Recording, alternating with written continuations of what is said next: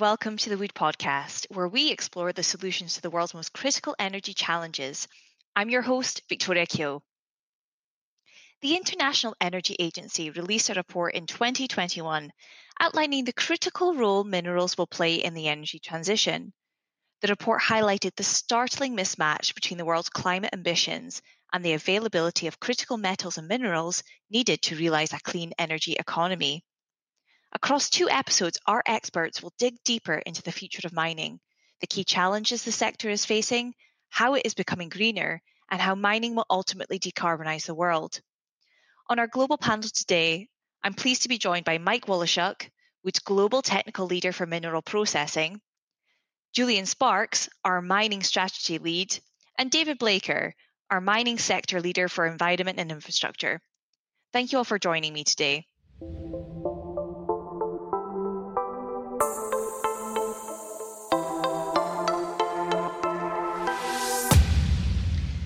Rapidly grow clean energy technologies, in particular wind turbine and electric vehicles, our overall mineral and metal consumption is set to increase sixfold by 2040. I'm going to put this question to you first, Mike. Is the mining sector ready to resource the energy transition? I think you've touched on an interesting comment because, you know, the energy transition really starts and ends with metals production and it takes a long time to develop a mine. So uh, somewhere between 12 to 16 years from discovery to production. So we already know that you know the world is going to have to supply these metals and minerals at unprecedented levels and uh, in order for that to happen we need to start investing now in greenfield exploration drilling so that we can advance these projects through the pipeline and into production. So i think the challenge that the, the world is going to face is is meeting the uh, the demand for these materials. Julian what's your take on it? Victoria, if you're looking at metal production, what you need to think about in terms of a growth of a sector for the energy transition is the metals production has to go on top of the current metals production that we need in our world where we are industrializing, urbanizing. If you look at the amount of production that was required by China as they industrialized and urbanized over the past two decades, it dramatically increased what was required from the world's metals producers. And remember that India hasn't really started yet, neither has the continent of Africa. So there's a lot of growth yet to come. That growth, well, historically, for the past decade, has been about between 1 and 3% annual growth in production, more or less. And that's set to increase based on the normal demands of industrialization and infrastructure plans, which will get us out of the COVID pandemic. But then if you add on top of that all of the metals that are going to be required for energy transition um, activities, be it windmills, solar, electric cars, then you're going to need about 4 to 5% year on year growth on top of that existing growth. So if you're looking at 7 to 8% year on year growth, that's massive. That's it's a huge amount of mines that have to be discovered, developed, brought into production to meet this demand. And it, it's terrifying. Indeed, it is. David, I'm really keen to understand your perspective on this. There's just massive capital investment required. You know, the, the 12 to 16 years means we need to be finding those those copper and nickel deposits now, so that so that we have them in the 2030s. But even you know the the projects that we know about now or the deposits that we know about now, if we were to push go on them now, you're, you're going to be five years to get them into production, which puts us pretty tight up against that 2030 deadline for, for those generally, you know, that timeline for the interim targets. And, that's assuming that the mining um, you know supply chain holds right? In, in, past booms we've had problems getting things as basic as tires for heavy equipment and, and we kept getting longer and longer lead times uh, for key pieces of processing equipment. And, and of course we've got a personnel challenge as well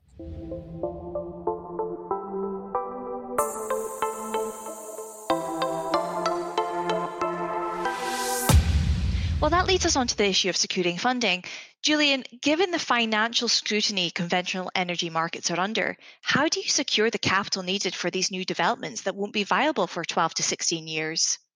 Um, so, demand has gone crazy. And if you look at commodity prices, apart from being extremely volatile, everything's up to record levels. Copper's up, iron's up, um, even gas, coal are up. Uh, and that's the demand cycle. I don't think the actual needs of decarbonization have filtered through, have percolated yet to to the global economy and the understanding of what's really what needs to happen.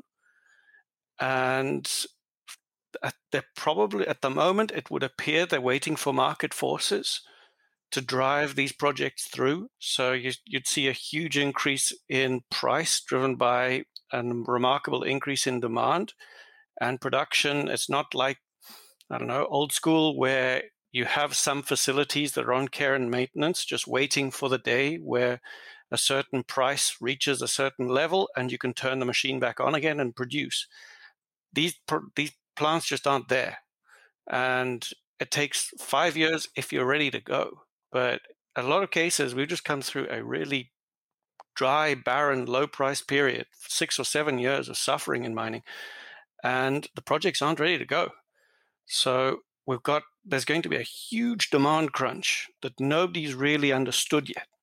But we're going to see dramatic changes when push comes to shove, when the demand crisis really kicks off in terms of key commodities, which is, I'm thinking copper's going to go first, copper and nickel, but we'll see. You, you, know, if you come back to the question of, of finance, you know, coming out of COP26, it was the Glasgow Finance Alliance for Net Zero. And that's really driving, you know, all of the investment banks to back projects that are that are net zero or zero carbon.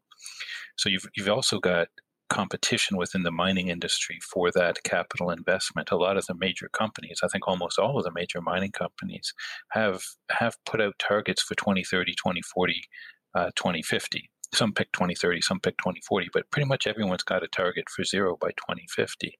So a lot of the capital they're investing now is to get them towards those carbonization targets, decarbonization targets. Um, and then you still have to have the capital to do the expansion, and and that investment for decarbonization. I mean, it, it's it, in a lot of ways it's not easy. Yeah, I think uh, you know it's become apparent more recently that the mining industry is is going to be important in solving the climate challenges that we have going forward. So, in terms of accessing capital, I think it's going to be linked to some sustainability targets and, and com- companies that provide financing such as BlackRock, uh, you know, made announcements that uh, in order to secure financing, the ESG programs have to align uh, with their goals.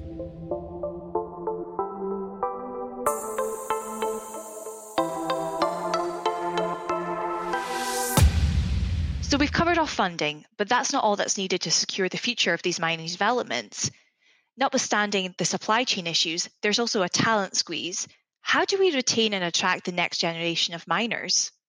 I think you're going to see a shift, uh, Victoria. You know, uh, what's historically been an antiquated manual operating model for most of the mining industry is going to change to something that's uh, more technology driven rather than human driven. So the industry is going to require a new skill set.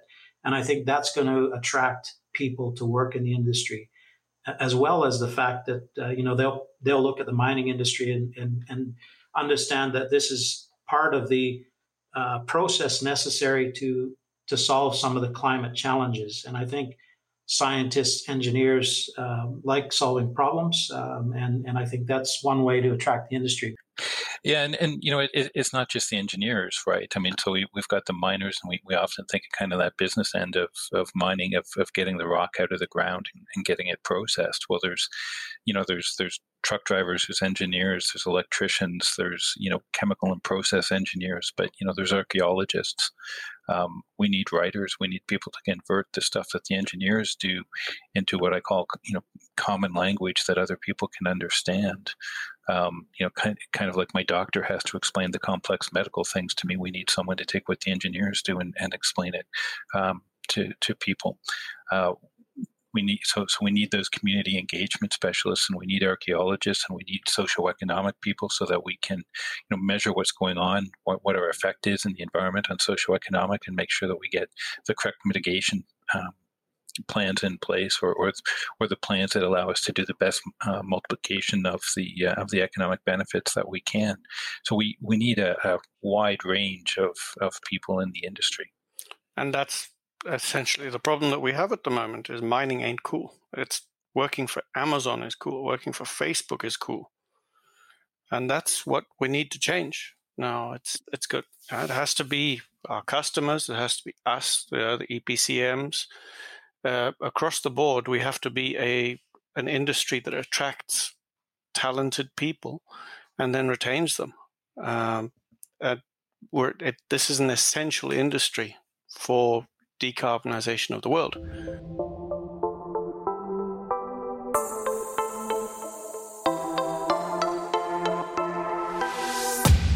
We're increasingly witnessing geopolitical tensions and the strengthening of alliances between certain countries. How is this playing out and shaping the mining sector? This is about the end of globalization, which the, the era of globalization ended towards the end of our previous decade. And we're now seeing um, the growth of sort of pacts or groups of countries working together um, and working against each other in a sense, competing, whereas before it was just free trade.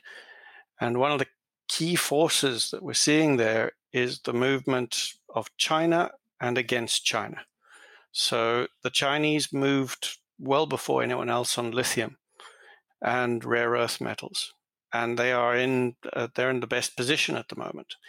Now, you're starting to see other countries starting to move against that to secure supply. It's if we you know, there is the realization people have seen the report by the by the International Energy Agency on how much metal is needed, and they're not willing to be held ransom through you know, be it crazy tariffs or well, essentially what is happening now, which is this is a global uh, trade war, sort of being uh, minerals are being held ransom, um, and country, well, you're seeing like well Canada, and the United States, particularly, are moving to become self sufficient, the United Kingdom as well.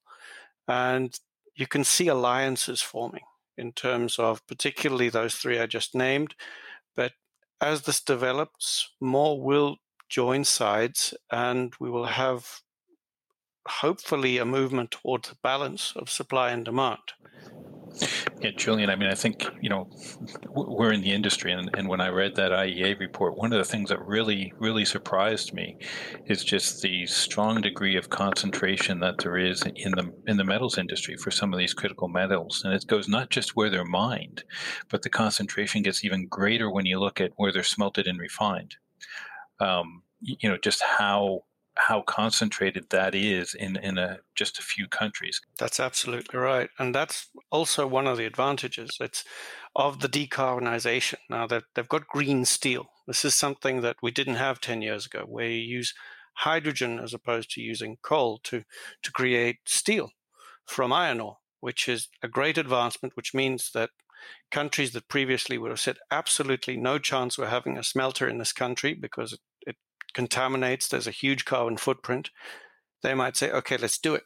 The other part, you know, just the the the production where the minerals are, that's just geology. It's you know, volcanoes make copper, and that's why it's in Chile and Peru in the you know, the Ring of Fire.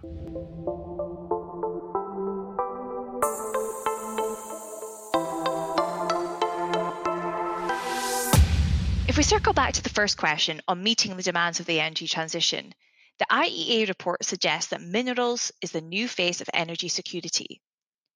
How do we ensure then that there is a reasonable dialogue around mining when it comes to the energy transition? Because it sounds like we can't achieve net zero without mining, while also ensuring companies are adopting the most sustainable and responsible pathways to limit their impact. If you um, believe some of the reports uh, that, that uh, are coming out, and WoodMac is, is one that I'll refer to.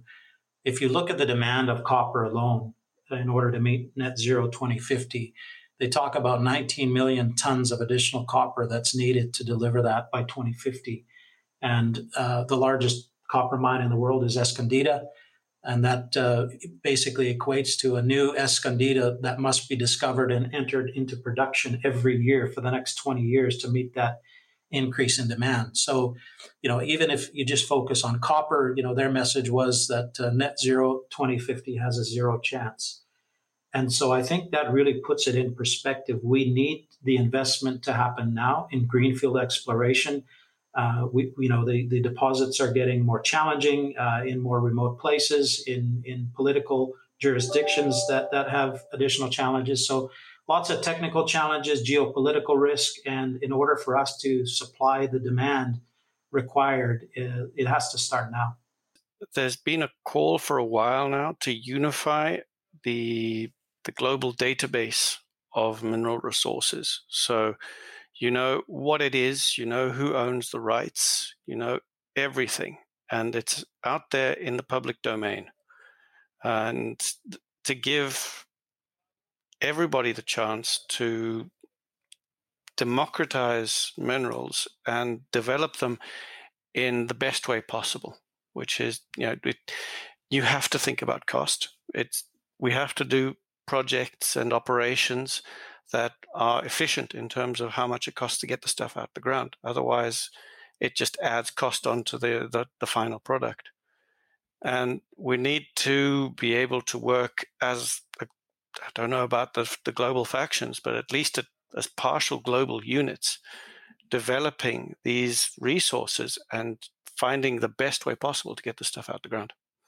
The challenge is that we can't pass extraterritorial laws for, for human rights or, or better conditions or environmental conditions in, in countries beyond our borders. And this is this is part of the problem with the oil and gas industry as well. Is is you know they're, they're countries that produce a lot of oil and gas that that have some some human rights issues, um, and we want to avoid that in mining. If if we can get that through you know the principles for responsible investing through the um, through the investment community, and if we can somehow come up with a way where we can get you know a number where consumers can make a decision, you know, I, I, consumers will pick to buy, they, they will pay some more money for products that are environmentally and socially responsible. So we we need a we need a common system to score those things so that our consumers can make um, you know a, the right decisions on it, and so that investors know which product uh, projects they want to back.